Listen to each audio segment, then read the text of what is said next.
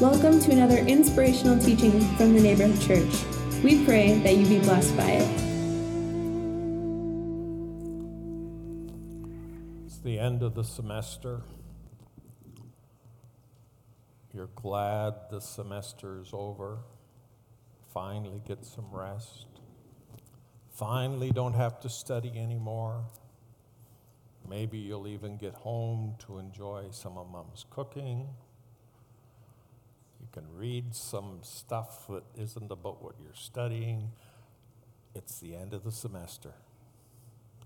But there's one problem before the end of the semester. It's called exams.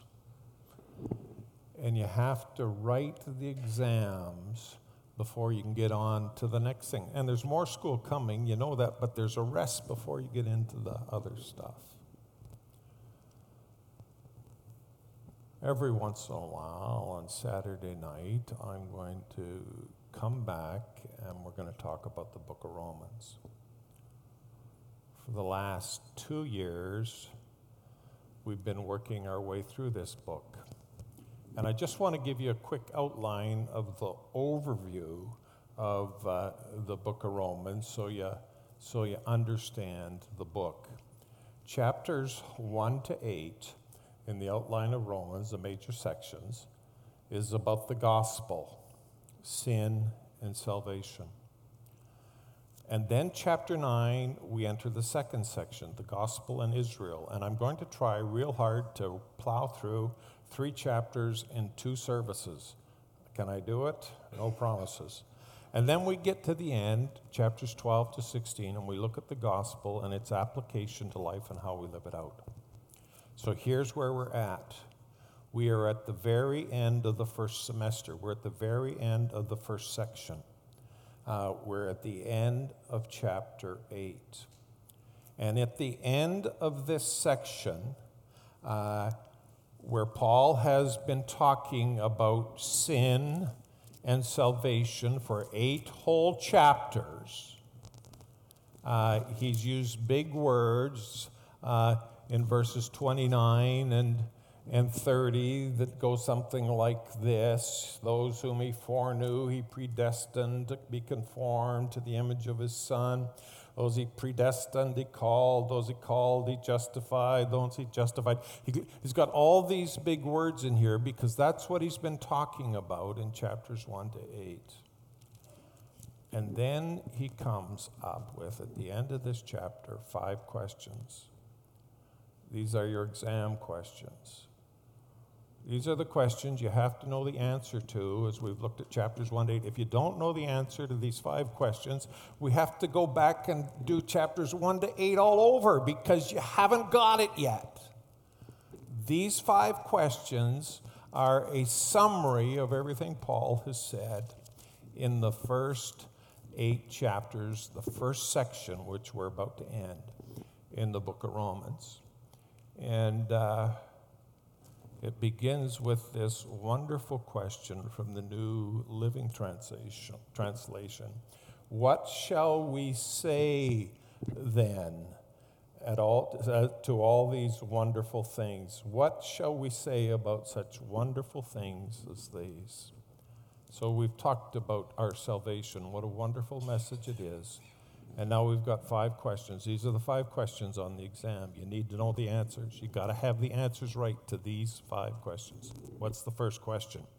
What's the first question on the exam? If God is for you, who can be against you? You need to know the answer to that. If God's for you, who can be against you. For eight long chapters, Paul has been talking about what God has done, for your, done in your life. Just before this section, Romans 8 28, we know that God causes all things to work together for good to those who love God, to those who are called according to his purpose. God has been uh, revealing himself as the God who takes no matter what has happened in your life and he works it together for good. If God is for you, things are going to be being worked together for good. And if God is working things together for good, who can who can be against you? The answer is really, I like your answer, but it's not going to help you pass the exam. the answer is, is no one. God is for you. He's working on your side. And I want you to understand that God is for you because He loves you. God is not for you because he just has to tolerate you. He finds you pain in the neck, the only, and uh, in the neck. The only reason he loves you is because he, he sees the blood of Christ. No, he loves you and he is for you. And the simple answer to the question, if God is for you, who can be against you? The answer is no one and nothing. No one and nothing. So you need to get that answer right. Second question in the exam. Uh, question number, uh, no, let's go, let me, I want to take it, let's go back. I need to take the, you to this verse too. First John chapter 2 and verse 12. Because I don't think we understand this as we should. I am writing to you, little children, because your sins have been forgiven you for his name's sake. Why has God forgiven you your sins? Not so you can be forgiven. He's glad you're forgiven, but He has forgiven your sin for His name's sake. The gospel is about you, is about Him and what He's done for you. And He loves you because He wants to. He's done it for His name's sake. So, second question on the exam. Uh, if God did not spare his own son, will he not freely give you all things? The answer to that is God didn't just have to come up with some plan of salvation that he felt coerced into. God did not just allow the cross, God purposely, intentionally, planned the cross. Isaiah chapter 53 and verse 6 and verse 12, the end. All of us, like sheep, have gone astray. Each one of us has turned to his own way. But the Lord has caused the iniquity of all of us to fall on him. He poured himself out to death. He was numbered with the transgressors, yet he himself bore the sin of many and interceded for the transgressors. I want you to get this clearly. God did not spare his own son. And if God was willing to give the thing that was most precious to him in order that we can be in right relationship with him and experience the love of God in our lives, you can be sure he's willing to give you everything else you need. He will freely give you all things. And it's not because you're perfect, and it's not because you're nice, and it's not because you've got your act together.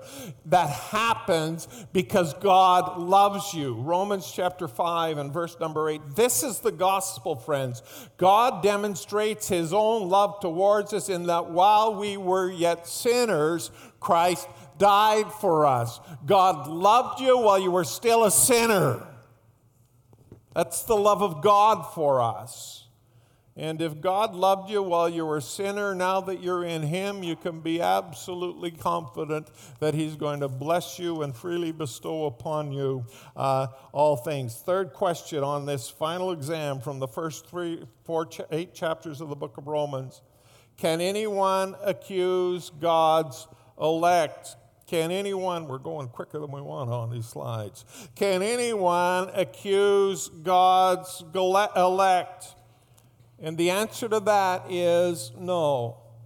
In the courtroom of heaven, in the courtroom of heaven, the devil can accuse you, but God is going to declare to the devil that person, my friend, is not guilty. That person is innocent. Your ex wife can accuse you of something in the courtroom of heaven, but God is going to look at you and God is going to say, That, my friend, is my friend. That, my friend, is my daughter. That, my friend, is my son. And they are innocent in my sight. There is no charge that will stand in the courtroom of heaven because God has declared you right before Him.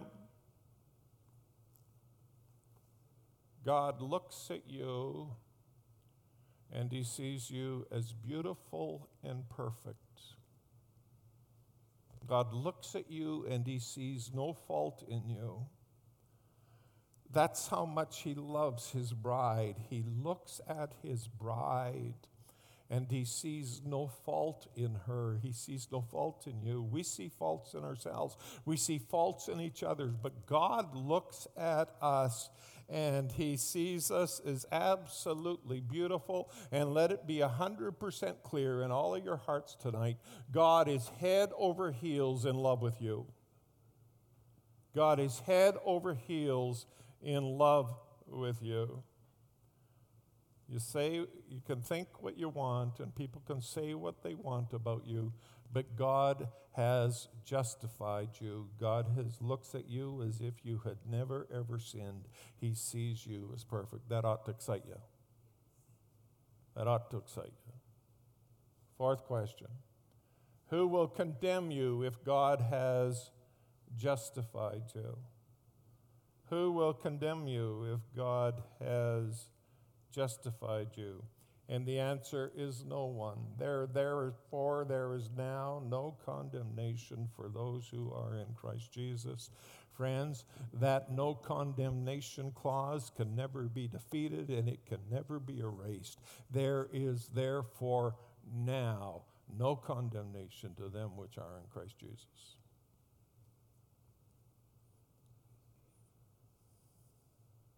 Are you hearing me? this is good news.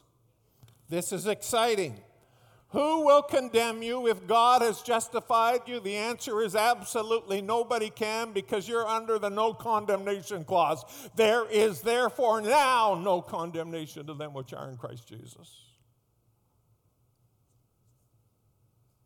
Eight days ago, we, uh, we buried my uh, mother in law.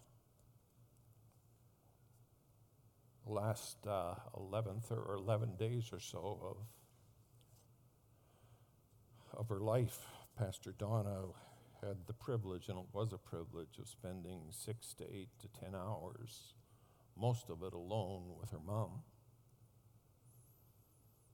She knew for the last uh, week of her life or so that she only had weeks at the most to live.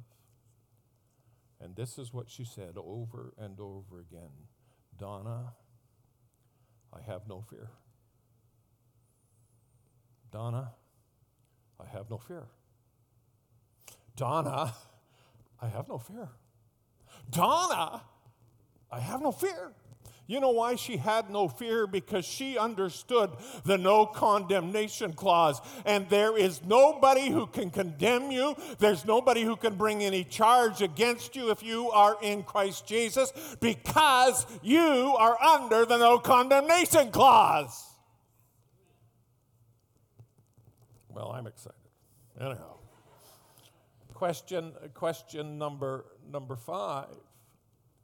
Can anyone separate us from the love of Christ? And in answer to that, the Apostle Paul makes a list of things. Most of them come in pairs. Neither death nor life, neither angels nor demons, neither the present future, nor any power, neither height nor depth, nor any other created thing shall be able to separate us from the love of God which is in Christ Jesus our Lord. There is no other. He's got the list there, and then in case there's just you think you think of something that'll get you messed up, he adds, nor any other created. There is nothing, friends, nothing, friends, that can separate you from the love of God. As a matter of fact, you are described in relationship to all these things that you think might separate you from the love of God. You're described as being more than a conqueror. In the Greek, it literally means a hyper conqueror. You are a hyper conqueror. You are absolutely victorious over every one of these things. Nothing, nothing shall separate you from the love of God.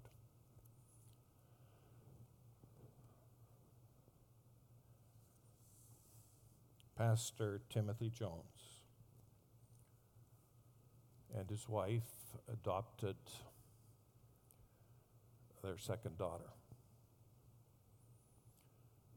She had uh, previously been adopted by another family, but after she had lived with the family for two years, there was a disillusion of adoption. I didn't even know you could have such a thing. The adoption was dissolved, and this girl needed another home to live in. Pastor and his wife adopted this little eight year old girl. When she was in the previous home, the family used to go to, to Disney World all the time. And when they were going to Disney World, the whole family would go, except the adopted girl. They kept saying to her, You're not. Uh, behaving well enough to deserve to go to Disney World with us. When she moved in with Pastor uh, Timothy Jones and his wife, she told them about how every time the last house she was adopted by got to go to Disney World, she never got to go. Talked about how much she wanted to go to Disney World. So the pastor and his wife rubbed together their, their coins and saved money and planned a family trip to Disney World. And about six weeks before they were supposed to go, they announced to the family, We're going to Disney World. And this young girl broke out in what Pastor Timothy describes as absolutely devilish behavior. She would tell lies when truth was much easier to tell. She just loved, she just enjoyed uh, getting underneath her older sister's skin and creating all kinds of ruckus in the house. She just made life in the house absolutely miserable. A couple of days before they were going to leave,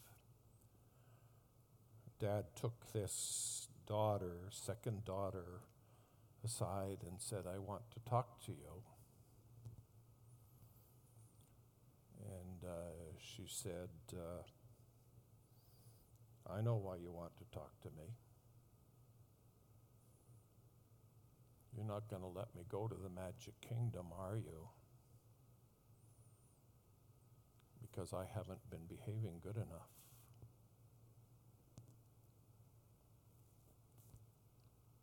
And Pastor Timothy said, Are you part of this family? And she nodded. And then he said, Is our family going to Disney World? And she nodded. And he said, Well, then you're going to Disney World. but for the next two days, she began to act even worse.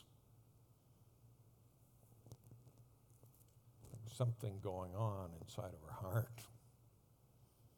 But the family took her to Disney World anyhow, and she visited the Magic Kingdom with of its oversized mice and ducks and all those long lineups and really expensive food. At the end of the day, she's absolutely exhausted and she's getting ready to go to sleep. And dad comes into her bedroom and, and prays with her. And dad says to her after he had. Uh, had uh, prayed with her, he said, "Did you did you enjoy your your first day at Disney World?" And she said, "Yeah, Dad, I finally got to go to Disney World." And it wasn't because I was good. It was because I am yours. It wasn't because I was good. It was because I'm yours. My friends,